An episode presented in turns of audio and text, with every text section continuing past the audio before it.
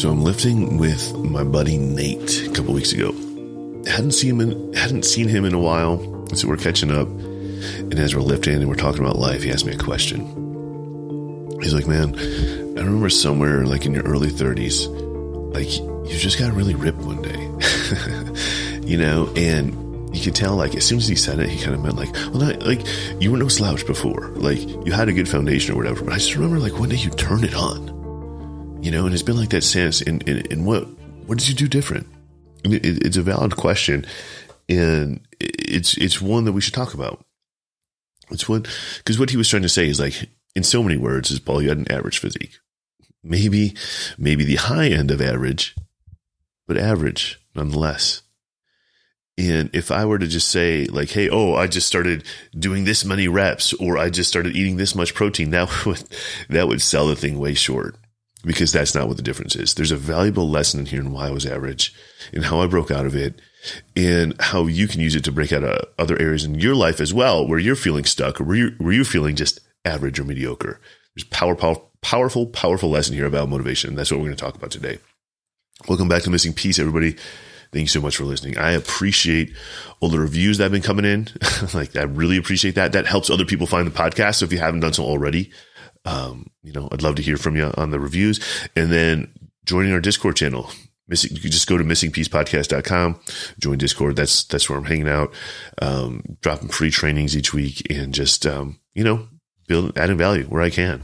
So let's, um, let's get into it. Let's talk about motivation and maybe I'm sure I've talked about this on the podcast before. I've ta- I talk about this with my clients quite a bit. There's two types of motivation. There's there's really only two two ways you can motivate a human to move. And the first one is to move away from pain. So there's something there's something you don't like and you dislike it so much, pain or punishment, that you're gonna you're gonna do something about it. Okay. And that's like losing weight. Like, I can't stand this extra 20 pounds. I can't stand the way my stomach fits. So I'm going to starve myself and hit the treadmill until, or, or whatever you're going to do to lose, till I lose this 20 pounds. It motivates you to move. And you can also be motivated toward pleasure. So when you have a very clear vision in your brain about what you want or something, you're so sold on how amazing something's going to be when you achieve it, you can be motivated to, to, to, to move towards it, right? And it's fun. It's really important because these two are fundamentally different. So it's really important to understand the difference between the two. Is that being motivated by pain, it, it, it causes it causes faster, like it causes you to do stuff. It causes you to go, but it it it, it burns hot. You know, it's energetically draining. It's exhausting to constantly be motivated by pain. And not only that, but as soon as that pain is gone, the motivation fades away.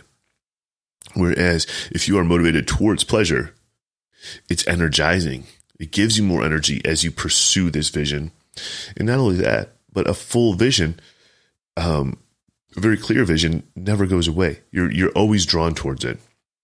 And so if I, if I'm, if I'm looking at my fitness journey, but previous to the point where Nate was asking me about, I had let pain motivate me to that point. And what I mean by that is at first, there was the pain of being scrawny. Okay. I hated that. I hated that. I hated feeling weak. I hated feeling overlooked. I hated feeling unnoticeable. I hated it. And that motivated me to lift weights and eat a bunch of food. and if you do that, like if you've never lifted weights in your life, and you're you're like young, like I was. I was like 19 or 20, so like optimal physiological physiological state. So you lift a bunch of weights, eat a bunch of food. You can very easily gain 20 or 30 pounds of muscle over the course of your first two to three years of lifting. You can gain more body weight than that because you'll accumulate some fat with it. So I would say, all in all, I think I gained about 40 pounds over the course of possibly more. I think I was like 170 when I started, and then went all the way up to 210 at one point. And um, you know, that solved that problem. I was no longer in pain of being skinny or being scrawny.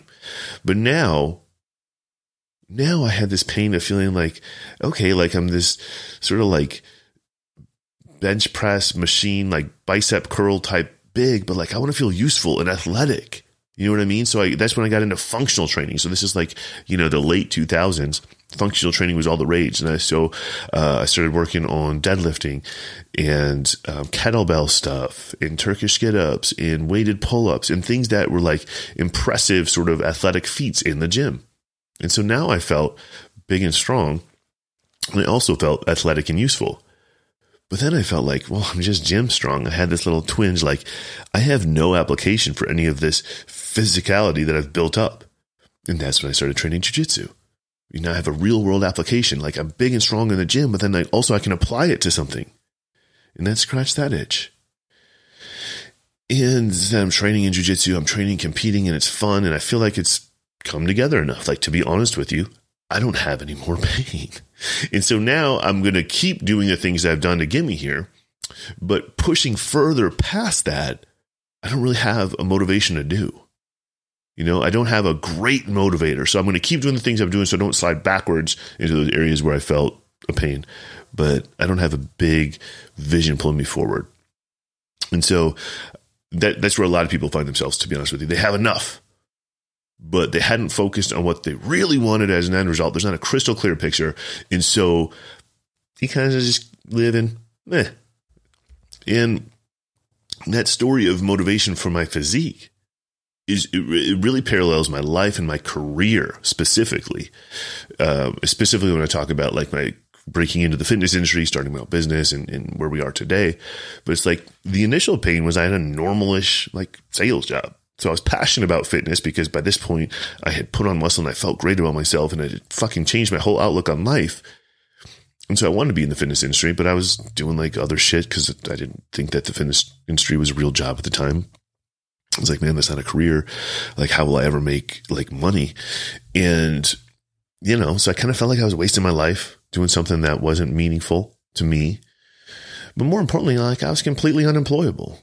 Uh, being under someone else's thumb and having to do stupid tasks that I couldn't tie a meaning to just because that's quote unquote the way we've always done it or whatever stupid shit bosses say.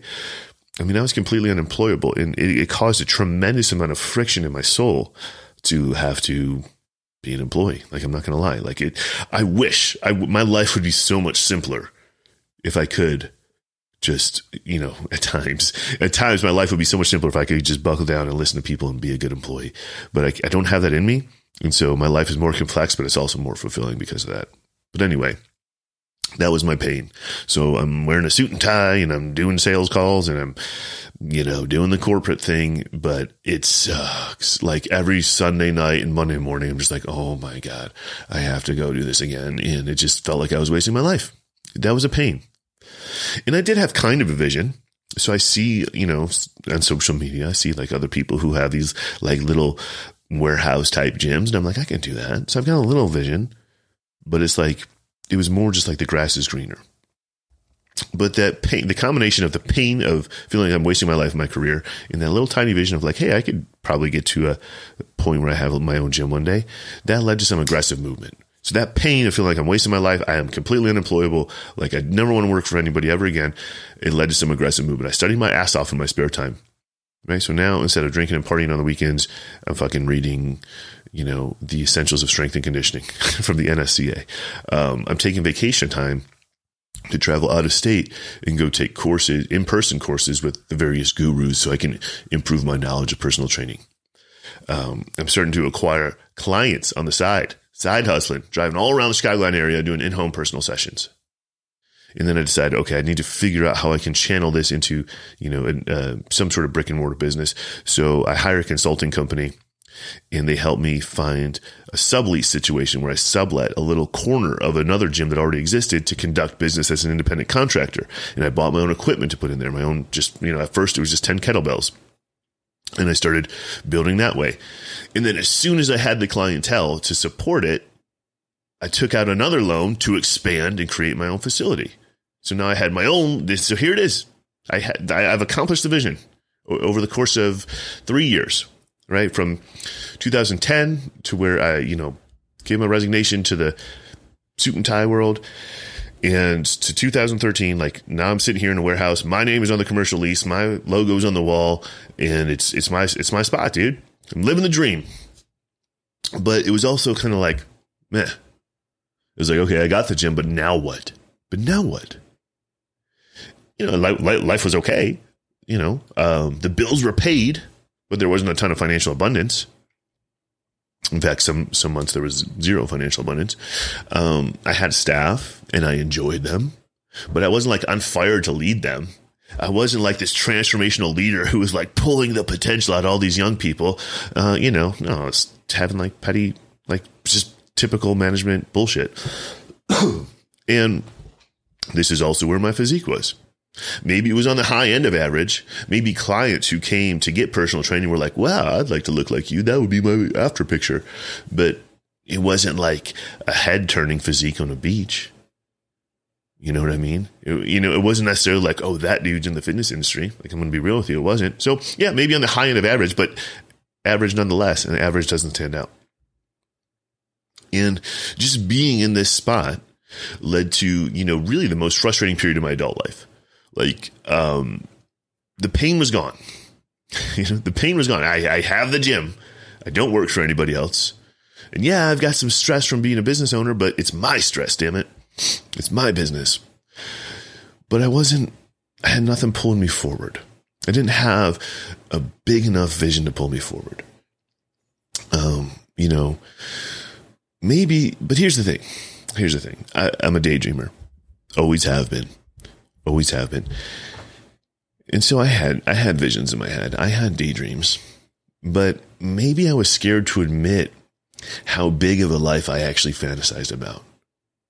Maybe I was scared to admit how much money I actually wanted to make and how much freedom I actually wanted to have, how much impact I wanted to have, how much relevance and social status I actually wanted to have. Maybe I was scared to admit that to myself or, or in, to, and if I was scared to admit that to myself, there's no way I can admit that to others and ask for help. But maybe, not maybe, it's true. I didn't think I deserved that kind of life. Maybe I didn't think I deserved to have financial abundance and a job that I loved and relevance and status. I didn't think I deserved any of that shit. Or maybe I just didn't believe I could do it. So I was protecting myself. You know what I mean? Oh, dude, don't don't go out there and fail. Just live small. And you know, all those things sort of they're all like links in a chain that kept me stuck, right? But the actual cuff, you know, the the the actual shackle that kept me stuck was I found people who were in a similar spot as me to commiserate with and to validate me yeah, this is a tough business, isn't it, Paul? Like, it's impossible to, to make any money, isn't it? Oh my gosh, all these staff problems. Staff is the worst. Oh man, it's nice that we can get our clients in shape, but how come our workouts always have to come last? I'm in the worst shape I've ever been in uh, after being in the fitness industry for seven years. You know, and I found people who validated me. Yeah, I feel that too, man. I'm so glad you feel that because now I don't feel so alone. And that feels good in the moment, but man, that's a fucking prison.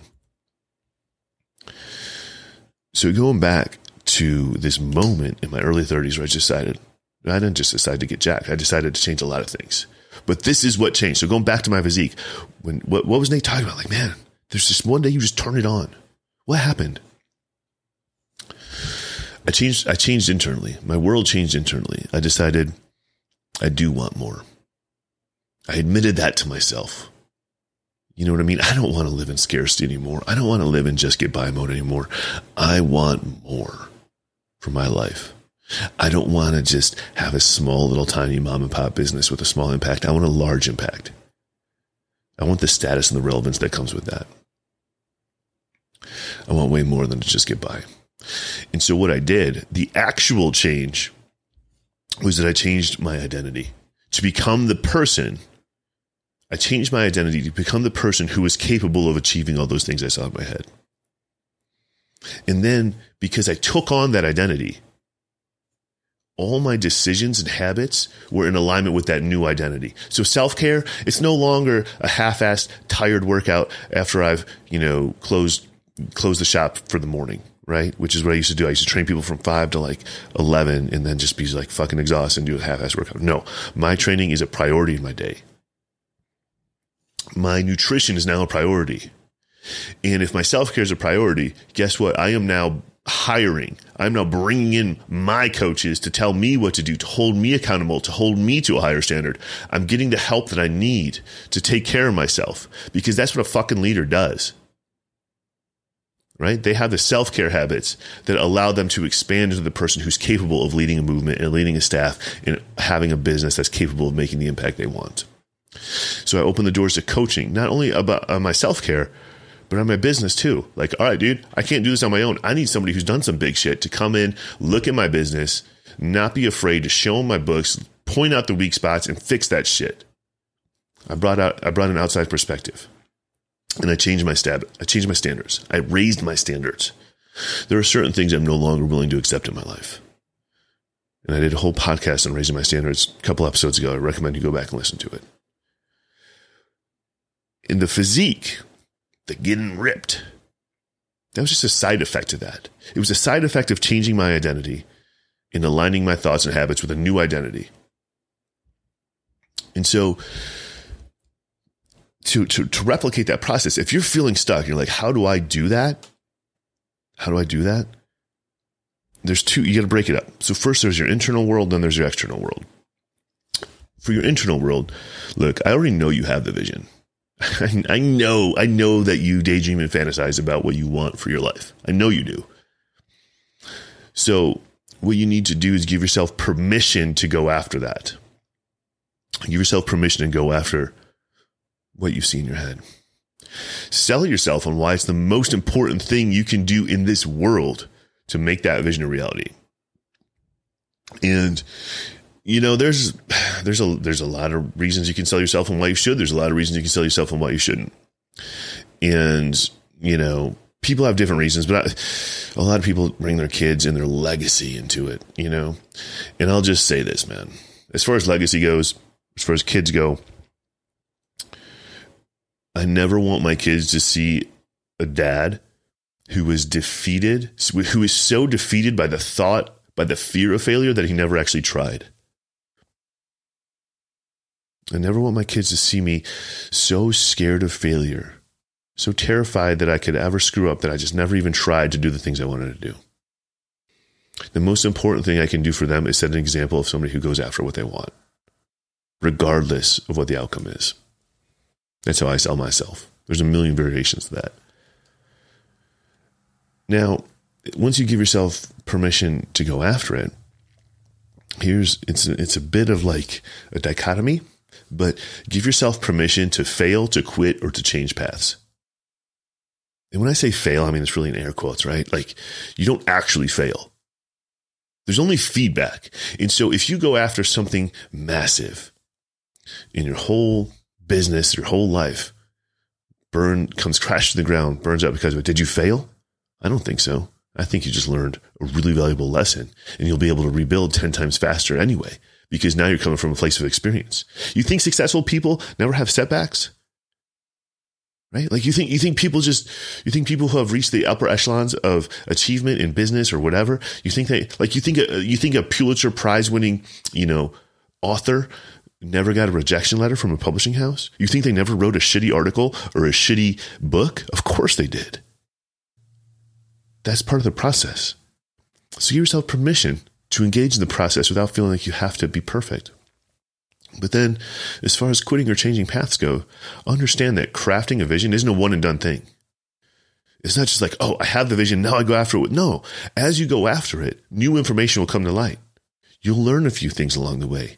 You'll learn some things about yourself. You will change. Your environment will change. So you need to take that feedback and be open to implementing that feedback, which sometimes comes down to this is no longer for me and I'm going to change paths and go over here now. Totally okay. Give yourself permission to do that because now you've removed any sort of fear of like, oh my gosh, I'm a, I'm a failure if I don't see this thing through. No, you're a failure if you don't try. So that's the internal world. Give yourself permission to go after it. Give yourself permission to fail or fail, quit, or change paths. And then there's the external world. Change your environment. Change your environment because the people you surround yourself with will validate different things about you based on what's going on in their world. And if you're making excuses and you're and you're, you know, wallowing in how hard everything is, the people around you will validate that. If you cho- if you choose certain people, they will validate that in you because they want to be validated in that. Right? Option 2 you can surround yourself with people who don't accept excuses, who don't accept pity parties, and instead they will validate your ambitions and they will validate you going after your dreams and they will validate they will validate you having given yourself permission they will validate you having taken care of yourself first. Those are the people you want to surround yourself with if you want to get unstuck. Can't can't be commiserating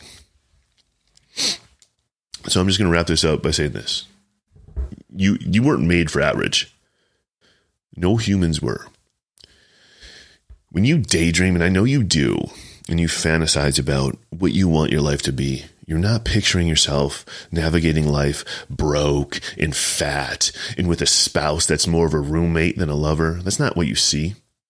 You see yourself robust, physically capable, living living your purpose with abundance, with a with a spouse who's more like a co-ruler of your kingdom, and kids who look to you as the leader of the family. You see yourself as the hero